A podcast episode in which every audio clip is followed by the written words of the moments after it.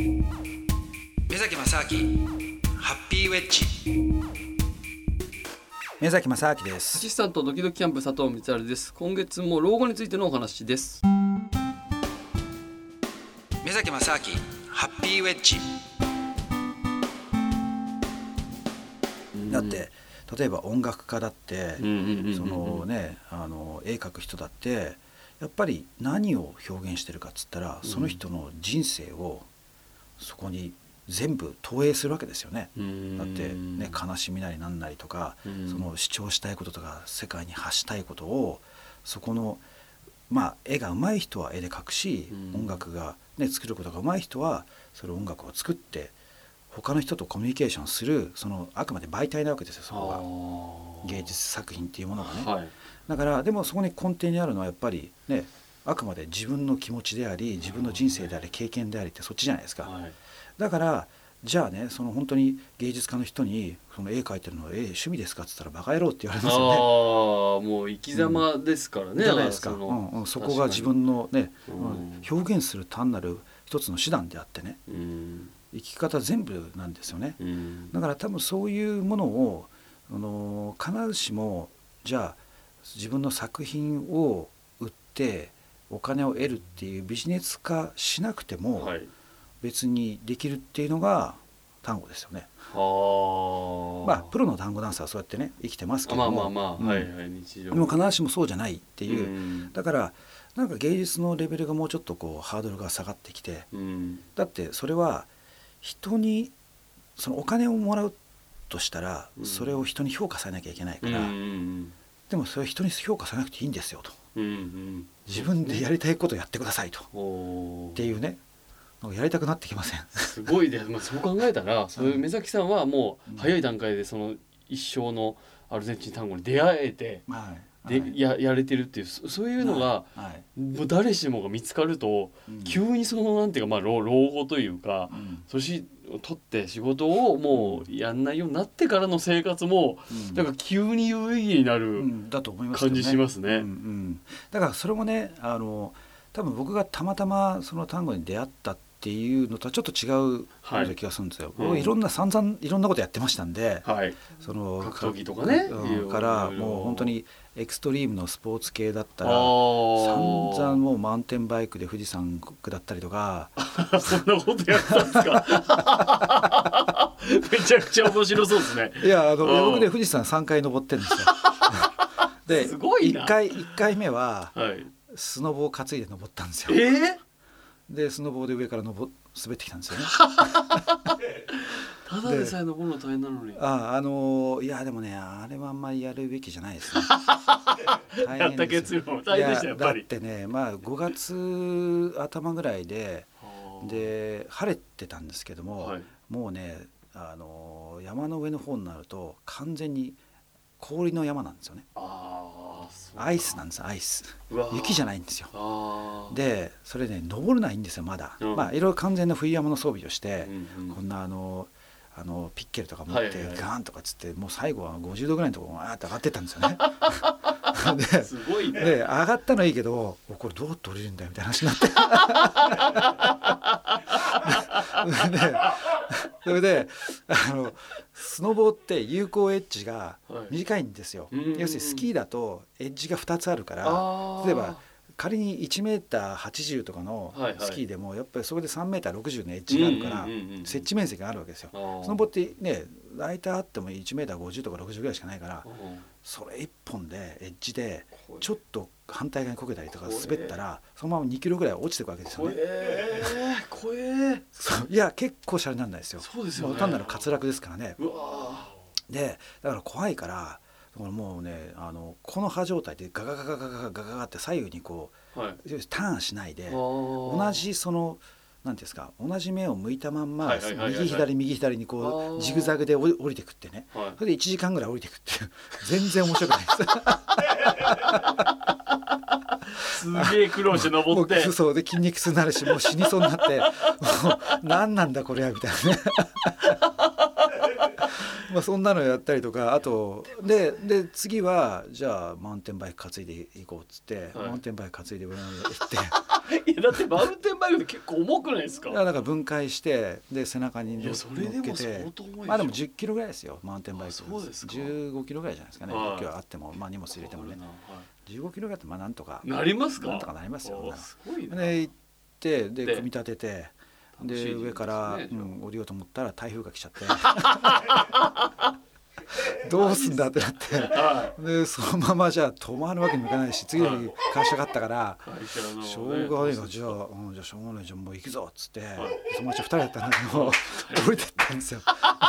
マウンテンバイクで？ンバイクで。あ台風だか台風なんで富士山ってあそこはあのほら周りが何にもないから風がすごいんですよ。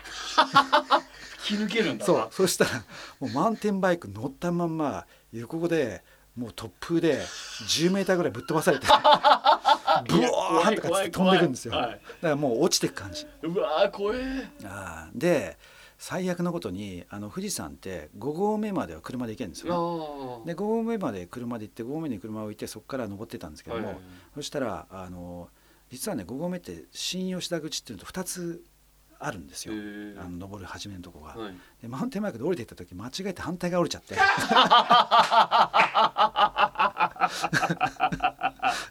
降りたはいいんですけども、はい。あれここ違うじゃんってなって、ででもう夜も結構遅くて7時とかなってて次の日朝ね会社行かなきゃいけないしどうすんだってじゃあこれタクシー呼んで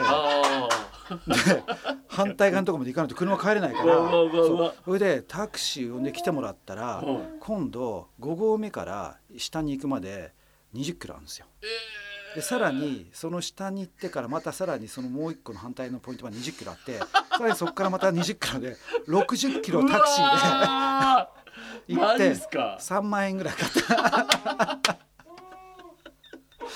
タクシー代3万円で1時間半ぐらいかかって。タクシーで戻って。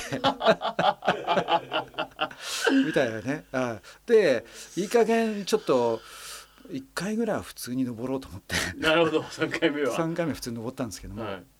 まあだからそんなねそういうまあいろんないろんなアホなことをたくさんやったあげく最終的に単語にたどり着いたっていうのがねいやだからそれはそう目崎さんがかなりこう挑戦的なやっちゃえの人だからもうやっちゃえじゃないですか目崎さんって。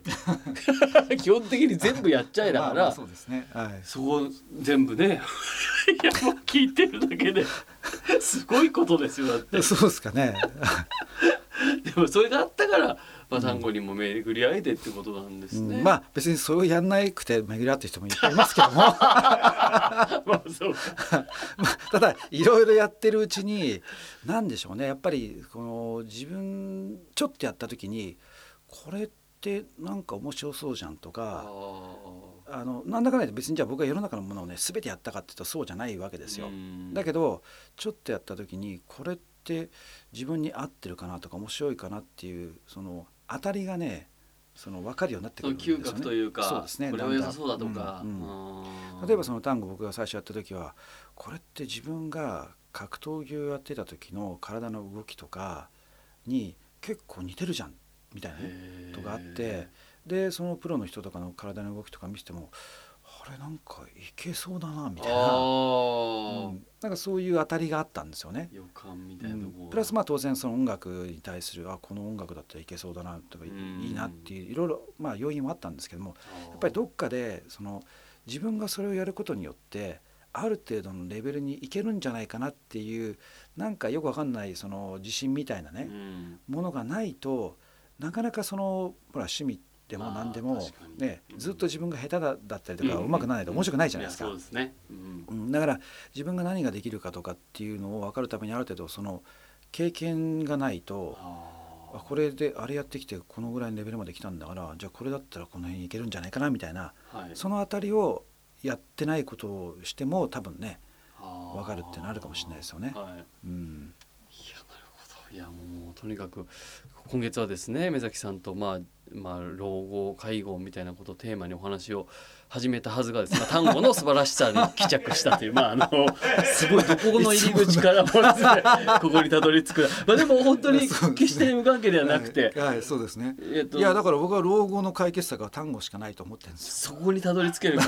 皆さんが単語にたどり着けるか。そうですね。はいはい。それぞれの単語を普及して。単語そうですね。単語セラピーもまだまだはい日本でこれから広がる可能性ありますし、まあ当然全員じゃないとは思うんですけどうん。ただかなりの人が単語で救われると思いますけどね。といね。はい。人によっては富士山のそのマウンテンバイク であれやめた方がいいですねでもそうです。いや本当はあんまり進めないですね。あれはやばいですね。ややめましょう、はい。スノボもやめときましょう。富士山は普通に登った方がいい。そうですね、うん。あんまり雪のある時の富士山とかあんまシャレにならないですね。3回登られてやっぱ一番最後にシンプルに登った時が一番良かったですか富士いやあんま記憶ないですね。山 それはそうです。だって過去2回衝撃的な登り方してるから一番シンプルに登っても覚えてないですよね。てかなんか全然すぐあれもう着いちゃったみたいな。じゃあもう帰るかみたいな。普通に日帰りで行って帰ってきましたけど、ね、それもなんか午後の夕方ぐらいに行ってあそうなんですか。なんか半分短パン T シャツみたいな感じであーってやって登って帰ってきて終わりみたいな。過去2回刺激的なことやりすぎてね。はいあーということでございましたんで、えーちょっとまあ引き続きじゃあ目崎さんまたね、はい。えー来月以降もいろんなお話を、えー聞かせていただこうと思います。ということで、えー、お相手はアシスタントドキドキキャンプ佐藤光晴と。はい、宮崎正明でした。